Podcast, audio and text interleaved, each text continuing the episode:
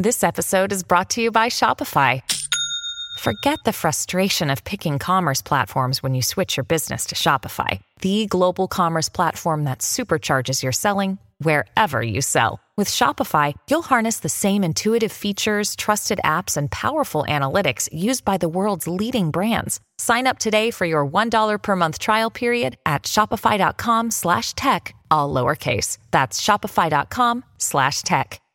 Let's talk about cheating this morning. I know there's all sorts of things we could put under that umbrella, but we're going to talk about using Chat GPT to cheat. This is a hot topic over the past year as Chat GPT has become uh, kind of more intertwined with our everyday work. And for people at school, for kids at school in particular, this is a concern. And our Scott Shantz is with us now to talk about that. Hi, Scott. Hi. Yeah, this is like a huge thing that teachers everywhere are kind of reacting and parents are reacting like, oh my gosh, my kids aren't going to be able to learn. They're just going to type their questions into Chat GPT and Chat they do the same is, thing, right? Yes, of course, like everybody is. And Chat GPT is just going to do all their work for them. It's going to write all their essays and.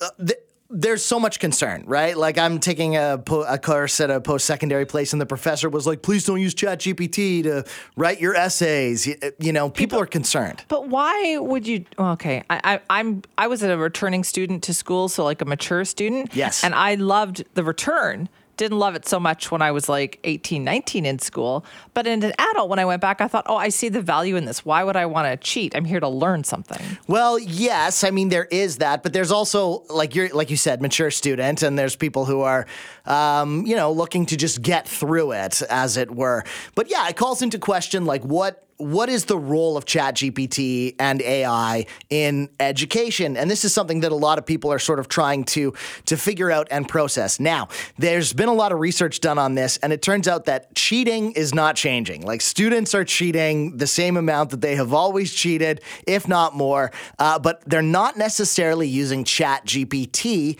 to do it, which I found very interesting. So I spoke with a woman named Denise Pope. She's she's a researcher at Stanford University and has all types of of uh, information on this, and I asked her if she was surprised to find out that yes, they're cheating, but they're not using AI to do it. Well, yes and no. So we've been collecting data on cheating for many, many years, over a decade, and cheating numbers are historically very high in high schools. This was particularly U.S. high schools, although there were some high schools in Canada as well that we surveyed. Cheating numbers vary between about 60 and 70 percent of kids say that they've cheated in one way or another in the past month. So cheating numbers were already high. We had then the ability to survey the same, schools, a subset, but the same schools to see if those cheating numbers went up in the beginning of 2023, which was basically a few months after ChatGPT came onto the scene. And it turns out those numbers did not change. So the good news is I, it didn't unleash, you know, a torrent of extra cheating. The bad news is those numbers didn't change. Kids are still cheating at a really high level. How is education going to react to that as you know AI and machine learning and all of these things just change that that whole game for you know uh, teachers and professors and students? So I see AI as an opportunity for us to really work with educators and students to think about what do we really need to know in a world where AI will be ubiquitous. Yeah, and I, that's so encouraging to hear. I love that because this isn't going away. Um, and I did read something interesting. I'd love to know your take on this. Uh, there was just sort of anecdotally a post on a on a message board that I frequent from a student who didn't use ChatGPT or AI to write a paper. And then I guess that there are programs that professors can use that can sort of scan and, you know, sort of interpret uh, whether or not a program like that would have been used. And the professor sent this student's paper back and said, You can't hand this in. This is all plagiarized and written by by ChatGPT. And the student, mm. he was. He was like, absolutely not. I wrote this myself. And of course, many people started responding and saying that, you know, these programs that are designed to catch cheaters, they're not perfect either. Exactly. And, uh, you know, we're seeing this a lot. We're seeing um, kids say, wait, I really didn't do it. A lot of these kids may be first generation. Uh, they may be non-native English speakers. Uh, places that say that they can catch kids. Uh, Turnitin.com is an example, are working as best as they can to make that technology better to avoid that. But what we would prefer is to really look below at what are the root causes of cheating. Che- cheating is a symptom of much larger root causes. So rather than play the catching game or the policing game, we want to actually look at what's causing students to cheat in the first place and address those causes. So often kids are feeling like they're overloaded, they don't have enough time to do all the work that's required of them. Um, sometimes they think that the work is busy work. They don't understand or see meaning or purpose in it. Sometimes they just don't feel like it's okay to make a mistake. There's way too much pressure on them. They're not in an environment where they feel someone has their back.